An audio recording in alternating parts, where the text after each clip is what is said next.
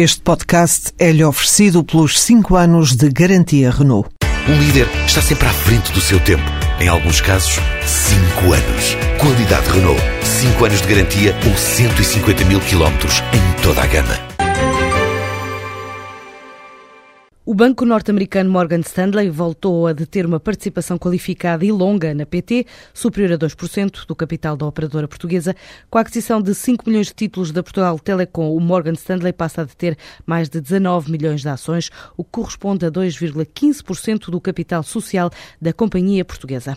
O projeto Nobre Casa de Cidadania foi lançado hoje na Mãe d'Água. Pretende distinguir ao longo do ano casos de personalidades anónimas que se destaquem pela prática de ações sociais. Para chegar aos eleitos, a votação vai ser feita por qualquer pessoa que aceda ao site da marca Nobre, mas o título final conta com a ajuda de um júri composto por diversas personalidades e instituições, desde o INEM à PSP ao Estado-Maior-General das Forças Armadas, representante da Comissão Europeia, que ajudaram a chegar a este conceito, revela Rui Silva, o mentor do projeto. Para chegarmos a esta definição, contamos com a colaboração de cerca de 900 pessoas e, e no final chegamos a um consenso e a uma definição que é esta que é um ato nobre, é uma ação realizada em benefício de terceiros, ausente de qualquer interesse pessoal, refletindo o caráter de quem a pratica ao demonstrar integridade, honra e humanidade. Portanto, é a formalização desta definição, que é uma iniciativa inédita em Portugal.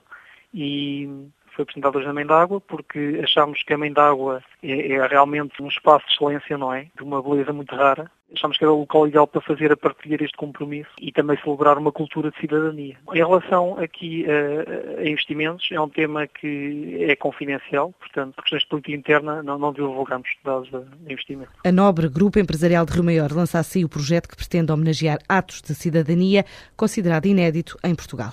Seis novas empresas foram hoje apresentadas no Porto, na Conferência Empreendedorismo Tecnológico. Trata-se da Cognit, a Grabmark, a Top Research, Sensorial Fit, a BeWorkit e a Joinit. Os projetos Top Research, BeWorkit e GrabMark atuam na área das aplicações web e mobile, a primeira como gestor de ficheiros, TopFile, que facilita o acesso à informação através de dispositivos móveis sincronizados com o computador. Já a BeWorkit tem um novo conceito de comércio social que coloca as redes ao serviço das transações eletrónicas, permitindo que se compre e vende dentro, por exemplo, do Facebook. A Grabmark tem uma plataforma de partilha e troca de conteúdos entre estudantes. Ainda no campo do conhecimento, mas fora do universo de aplicações web, o projeto Cognit, uma marca de empresa apelidada Fantastic Tomorrow, utiliza a tecnologia para promover a literacia científica e tecnológica infantil-juvenil e estima implementar o programa em 50 escolas de Coimbra. O projeto Sensorial Fit dedica-se ao vestuário infantil com roupas funcionais e fáceis de vestir, através de acessórios interativos para estimular o desenvolvimento sensório-motor das crianças com necessidades especiais. Enquanto a Joinit se dirige em simultâneo aos mercados turístico e publicitário ao apostar no inovador conceito de publicidade habitável.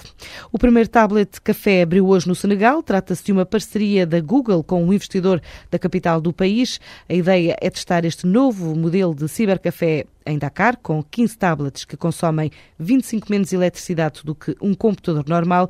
O valor do negócio não é revelado, mas o preço da ligação à net neste espaço em pleno coração da cidade é de 45 cêntimos à hora.